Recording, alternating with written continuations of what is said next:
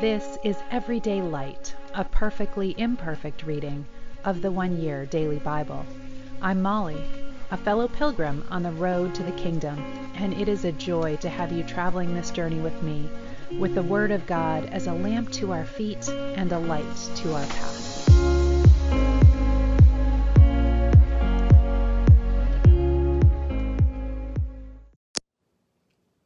Welcome. This is the one year Bible reading for July 15th, and we are starting today in First Chronicles chapter 19, verse 1, which starts sometime after this. So we could ask, sometime after what? And the answer is the establishment of David in his kingdom in Jerusalem. Sometime after this, King Nahash of the Ammonites died, and his son Hanun became king. David said, I'm going to show complete loyalty to Hanun because his father, Nahash, was always completely loyal to me. So David sent ambassadors to express sympathy to Hanun about his father's death. But when David's ambassadors arrived in the land of Ammon, Hanun's advisers said to him, Do you really think these men are coming here to honor your father? No, David has sent them to spy out the land so they can come in and conquer it. So Hanun seized David's ambassadors and shaved their heads, cut off their robes at the buttocks, and sent them back to David in shame. When David heard what had happened, he sent messengers to tell the men to stay at Jericho until their beards grew out, for they were very embarrassed by their appearance.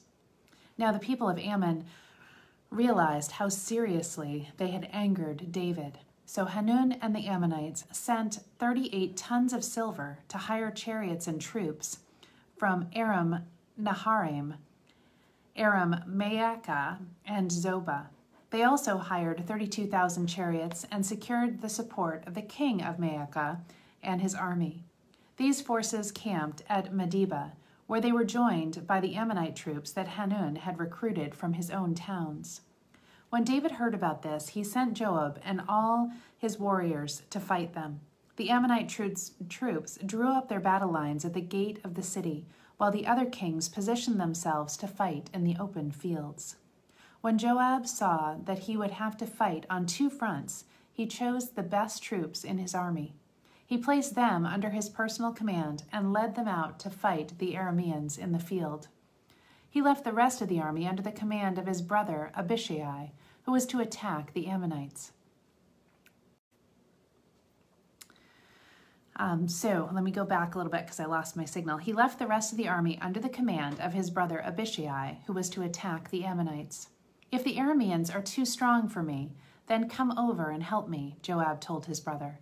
And if the Ammonites are too strong for you, I will help you. Be courageous. Let us fight bravely to save our people and the cities of our God. May the Lord's will be done. When Joab and his troops attacked, the Arameans began to run away. And when the Ammonites saw the Arameans run away, they ran from Abishai and retreated into the city. Then Joab returned to Jerusalem. The Arameans now realized that they were no match for Israel, so they summoned additional Aramean troops from the other side of the Euphrates River. These troops arrived under the command of Shobach, the commander of all Hadadezer's forces. When David heard what was happening, he mobilized all Israel, crossed the Jordan River, and positioned his troops in battle formation. Then he engaged the enemy troops in battle, and they fought against him. But again, the Arameans fled from the Israelites. This time, David's forces killed 7,000 charioteers and 40,000 foot soldiers, including Shobach, the commander of their army. When the servants of Hadadezer realized that they had been defeated by Israel, they surrendered to David and became his subjects. After that, the Arameans were no longer willing to help the Ammonites. The following spring, the time of the year when kings go to war, Joab led the Israelite army in successful attacks against the towns and villages of the Ammonites. In the process, they laid siege to the city of Rabbath and destroyed it. But David stayed behind in Jerusalem. When David arrived at Rabbath, he removed the crown from the king's head, and it was placed on David's own head. The crown was made of gold and set with gems, and it weighed about 75 pounds. David took a vast amount of plunder from the city. He also made slaves of the people of Rabbath and forced them to labor with saws, picks, and axes. That is how he dealt with the people of all the Ammonite cities. Then David and his armies returned to Jerusalem. After this, war broke out with the Philistines at Gezer. As they fought, Sibbecai from Husha killed Saph, a descendant of the giants, and so the Philistines were subdued. During another battle with the Philistines, Elihanan, son of Jair, killed Lahmi, the brother of Goliath the Ga- of Gath. The handle of Lahmi's spear was as thick as a weaver's beam. In another battle with the Philistines at Gath, a huge man with six fingers on each hand and six toes on each foot, a descendant of the giants, defied and taunted Israel. But he was killed by Jonathan, the son of David's brother Shimea. These Philistines were descendants of the giants of Gath, but they were killed by David and his warriors. And these, these giants were probably descendants of the Nephilim. Um, and that's an interesting story in itself, a long story. All right, chapter 21. Satan rose up against Israel and caused David to take a census of the Israelites. David gave these orders to Joab and his commanders Take a census of all the people in the land from Beersheba in the south to Dan in the north, and bring me the totals, so that I may know how many there are. But Joab replied, May the Lord increase the number of his people a hundred times over, but why, my lord, do you want to do this? Are they not all your servants? Why must you cause Israel to sin? But the king insisted that Joab take the census, so Joab traveled throughout Israel to count the people. Then he returned to Jerusalem and reported the number of people to David. There were one million one hundred thousand men of military age in Israel, and four hundred and seventy thousand in Judah. But Joab did not include the tribes of Levi and Benjamin in the census because he was so distressed at what the king had made him do. God was very displeased for the census, and he punished Israel for it. Then David said to God, I have sinned greatly, and I shouldn't have taken the census. Please forgive me for doing this foolish thing. Then the Lord spoke to Gad, David's seer. This was the message Go and say to David, This is what the Lord says I will give you three choices. Choose one of these punishments, and I will do it. So Gad came to David and said, These are the choices the Lord has given you. You may choose three years of famine, three months of destruction by your enemies, or three days of severe plague, as the angel of the Lord brings devastation throughout the land of Israel. Think this, think this over, and let me know what answer to give the Lord. This is a desperate situation, David said to Gad. But let me fall into the hands of the Lord, for his mercy is very great. Do not let me fall into human hands. So the Lord sent a plague upon Israel, and 70,000 people died as a result. And God sent an angel to destroy Jerusalem. But just as the angel was preparing to destroy it, the Lord relented and said to the death angel, Stop, that is enough. At that moment, the angel of the Lord was standing by the threshing floor of Araunah, the Jebusite. David looked up and saw the angel of the Lord standing between heaven and earth with his sword drawn, stretched out over Jerusalem.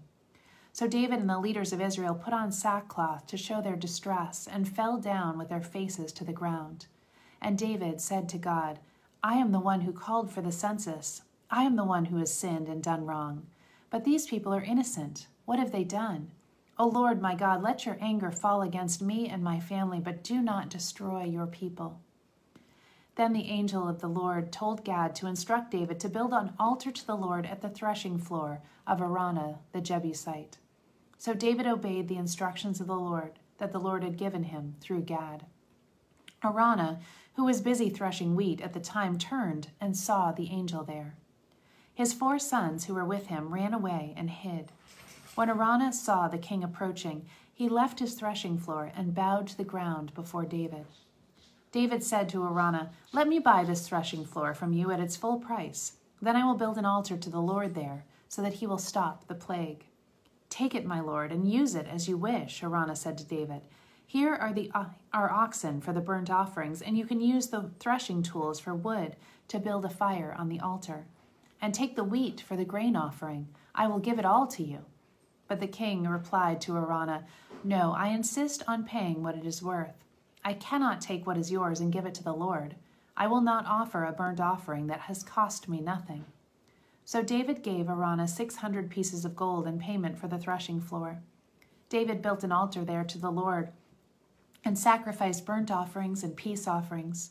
And when David prayed, the Lord answered him by sending fire from heaven to burn up the offering on the altar. Then the Lord spoke to the put the sword back into its sheath. When David saw that the Lord had answered his prayer, he offered sacrifices there at Araunah's threshing floor. At the time, the tabernacle of the Lord and the altar that Moses made in the wilderness were located at the hill of Gibeon.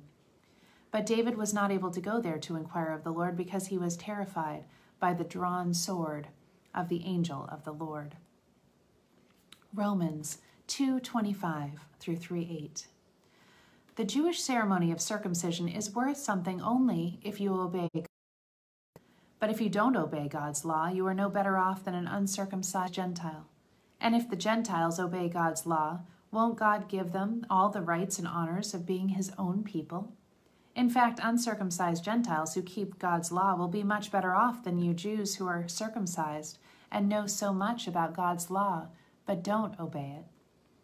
For you are not a true Jew just because you were born of Jewish parents or because you have gone through the Jewish ceremony of circumcision. No, a true Jew is one whose heart is right with God.